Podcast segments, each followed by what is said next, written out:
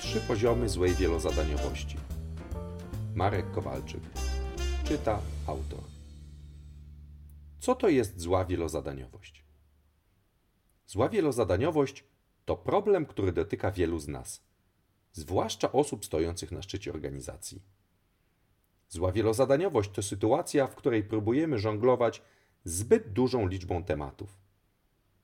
Powszechna w firmie zła wielozadaniowość dramatycznie wydłuża czas realizacji zadań, wpływa na spadek jakości, zmniejsza kreatywność oraz jest jednym z czynników powodujących wypalenie. To niebezpieczne zjawisko w podstępny sposób przyczynia się do marnotrawienia najcenniejszych zasobów każdej organizacji czasu top managementu. Do jego powstania przyczynia się pewna pułapka myślowa. Praca tylko nad jednym zadaniem jest zwykle zbyt mało efektywna. To jak żonglowanie jedną piłeczką. Gdy dodamy drugie zadanie, drugą piłeczkę, efektywność rośnie. Trzecie podobnie. Błędny jest jednak wniosek, że niezależnie od tego, nad iloma projektami już pracujemy, dodanie kolejnego podniesie efektywność. Przypomina to myślenie pasażerów pchających się do autobusu. Skoro wsiadło już 200 osób, jeszcze jedna się zmieści. I rzeczywiście, wraz ze wzrostem liczby aktywnych zadań, do pewnego momentu efektywność rośnie, ale potem gwałtownie spada. Zła wielozadaniowość może występować na trzech poziomach. Po pierwsze, na poziomie czynności. Polega ona na tym, że dosłownie w tej samej chwili piszemy e-maila, czytamy wiadomość na Facebooku, oglądamy śmieszny film o kotku i rozmawiamy przez telefon. Taki rodzaj wielozadaniowości jest szkodliwy, ale też najłatwiej mu przeciwdziałać. Po drugie, na poziomie liczby zadań ten styl pracy dotyczy wielu projektów, którymi mamy się zajmować jednocześnie, ale nie w jednej chwili. Na przykład handlowiec, który ma pod swoją opieką 50 potencjalnych klientów, nie kontaktuje się ze wszystkimi naraz. Zła wielozadaniowość objawia się tu raczej jako przeskakiwanie od jednego niedokończonego zadania do drugiego, ponieważ co chwila wybuchają pożary. Handlowiec zaczyna pisać ofertę, nie może jej jednak skończyć, ponieważ przychodzi zapytanie od innego klienta. Porzuca więc wcześniejszą pracę, lecz zanim skończy, dzwoni trzeci klient, domagając się natychmiastowej odpowiedzi na maila sprzed tygodnia i tak dalej. Po trzecie, na najwyższym poziomie plasuje się zła wielozadaniowość rozumiana jako za duża liczba ról. Pracownik jest jednocześnie handlowcem, telemarketerem, fakturzystką, windykatorem, swoją asystentką, y, asystentki przecież zwolniliśmy, żeby było taniej i tak dalej.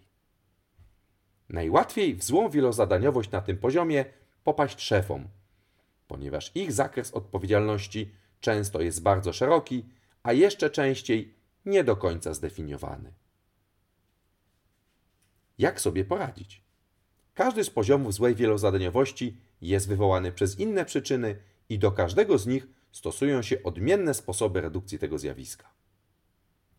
Po pierwsze, najlepszym sposobem redukcji złej wielozadaniowości na poziomie mikro jest technika Pomodoro. Polega ona na wyznaczeniu okresów maksymalnej koncentracji na jednym zadaniu, zwykle 25 minut, na przemian z przerwami, zwykle 5 minut. Co cztery cykle pracy z dłuższą przerwą, zwykle 20 minut.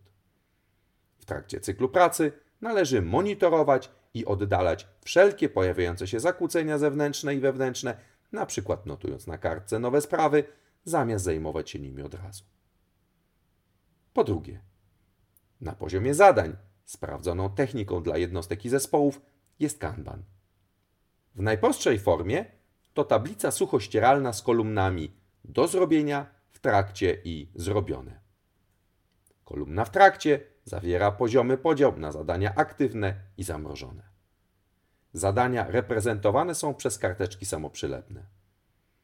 Jedną z kluczowych idei tej techniki jest ograniczenie ilości pracy w toku przez zamrożenie nadmiaru aktywnych zadań. Kanban powinien być aktualizowany codziennie, na przykład w ramach porannego spotkania zespołu na stojąco.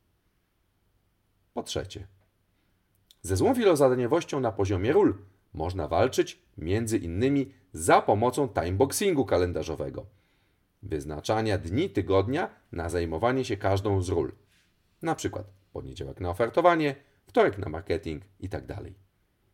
Jeśli jednak zaczyna brakować dni, warto sięgnąć po metody bardziej radykalne. W przypadku niektórych szefów nie obejdzie się bez zakwestionowania założenia o tym, że jest się niezastąpionym. Na przykład z wykorzystaniem techniki ABC Alberta Ellisa. Zła wielozadaniowość to istna plaga naszych czasów. Walka z nią nie jest łatwa, ale dzięki właściwemu podejściu i odpowiednim narzędziom można ją wygrać. Pełen tekst oraz bibliografię znajdziesz na moim blogu www.projektynachas.pl. Artykuł ukazał się pierwotnie w numerze 12, 47, rocznik 2015, miesięcznika Benefit.